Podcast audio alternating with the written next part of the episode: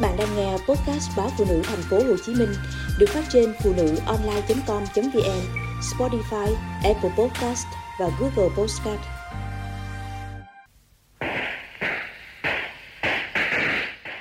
Mùng một rồi, phải mặc áo mới.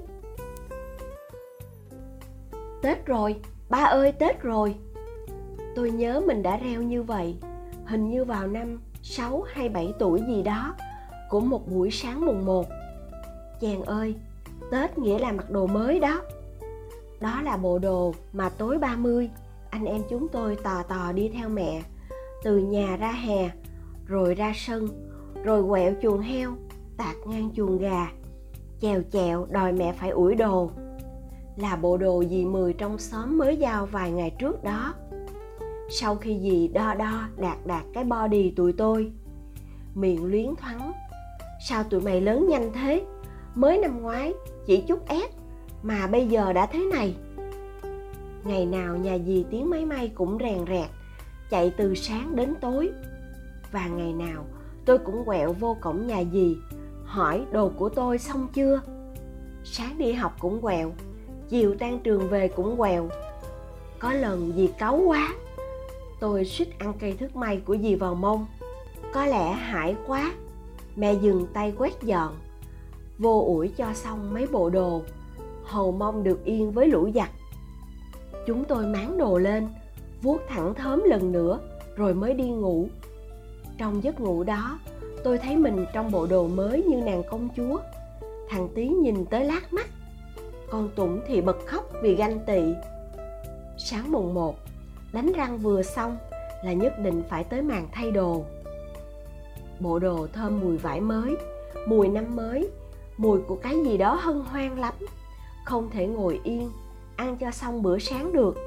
Dù đó là cháo gà thơm phức, mẹ đã cất công nấu và không dễ gì có nhiều dịp để ăn.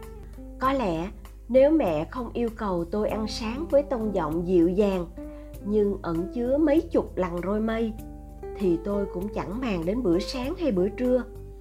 Cứ như nếu không đi ngay, sẽ chẳng ai thấy được tôi mặc bộ đồ này ra sao, nhan sắc mình bị hoài phí đến mức nào. Xỏ đôi dép dĩ nhiên cũng mới, tôi tót xuống cổng đình. Đó là địa điểm tập kết của chúng tôi mỗi dịp trọng đại. Thường thì tôi đến nơi đã có vài đứa ở đó. Chúng tôi sẽ giả vờ hỏi nhau được ba mẹ lì xì chưa, tí nữa tới nhà ai chơi đầu tiên. Chuyện đâu phải chỉ người lớn mới xông đất và chúc xuân. Chúng tôi cũng có phiên bản xông đất và chúc xuân nhí đấy. Nhưng chả đứa nào đứng yên mà cứ ẹo qua ẹo lại, tay cầm vạt áo vân vân vê vê. Con Tủng còn bày đặt kiến cắn bàn chân, khom xuống gãi gãi, mà thật ra là muốn khoe đôi dép màu đỏ chói, có đính cái bông nhựa vàng rực trên mũi. Rồi chúng tôi rủ nhau đi bộ trên đường làng. Không thể nhớ được cả đám đã nói chuyện gì trên suốt đoạn đường đó. Chỉ nhớ quãng ấy vui lắm. Câu chuyện rôm rã, giòn tan và cười hớn hở. Chốc chốc lại chóc mỏ ra, chào cặp vợ chồng nào đấy đèo nhau đi chúc Tết. Trên xe lủng lẳng túi bánh kẹo. Làng này ai cũng biết nhau, từ già đến trẻ. Trong vô số người qua đường, ắt hẳn sẽ có người hỏi: cái áo này ai may đấy mà vừa vặn thế? Đôi dép kia hàng nào bán ấy nhỉ? Cái mũ trông thế mà xinh ghê. Chơi chán, đến giờ trưa thì ai về nhà nấy để ăn cơm, rồi lăn ra ngủ. Rồi thì cũng hết một ngày. Bộ đồ mới được thay cho vào thau, chờ mẹ giặt trong nỗi luyến tiếc. Đến mùng hai thì vòng quần áo quay về với những bộ đồ cũ. Chỉ nhà đứa nào khá giả lắm mới được may đến hai bộ để mặc tiếp vào ngày này.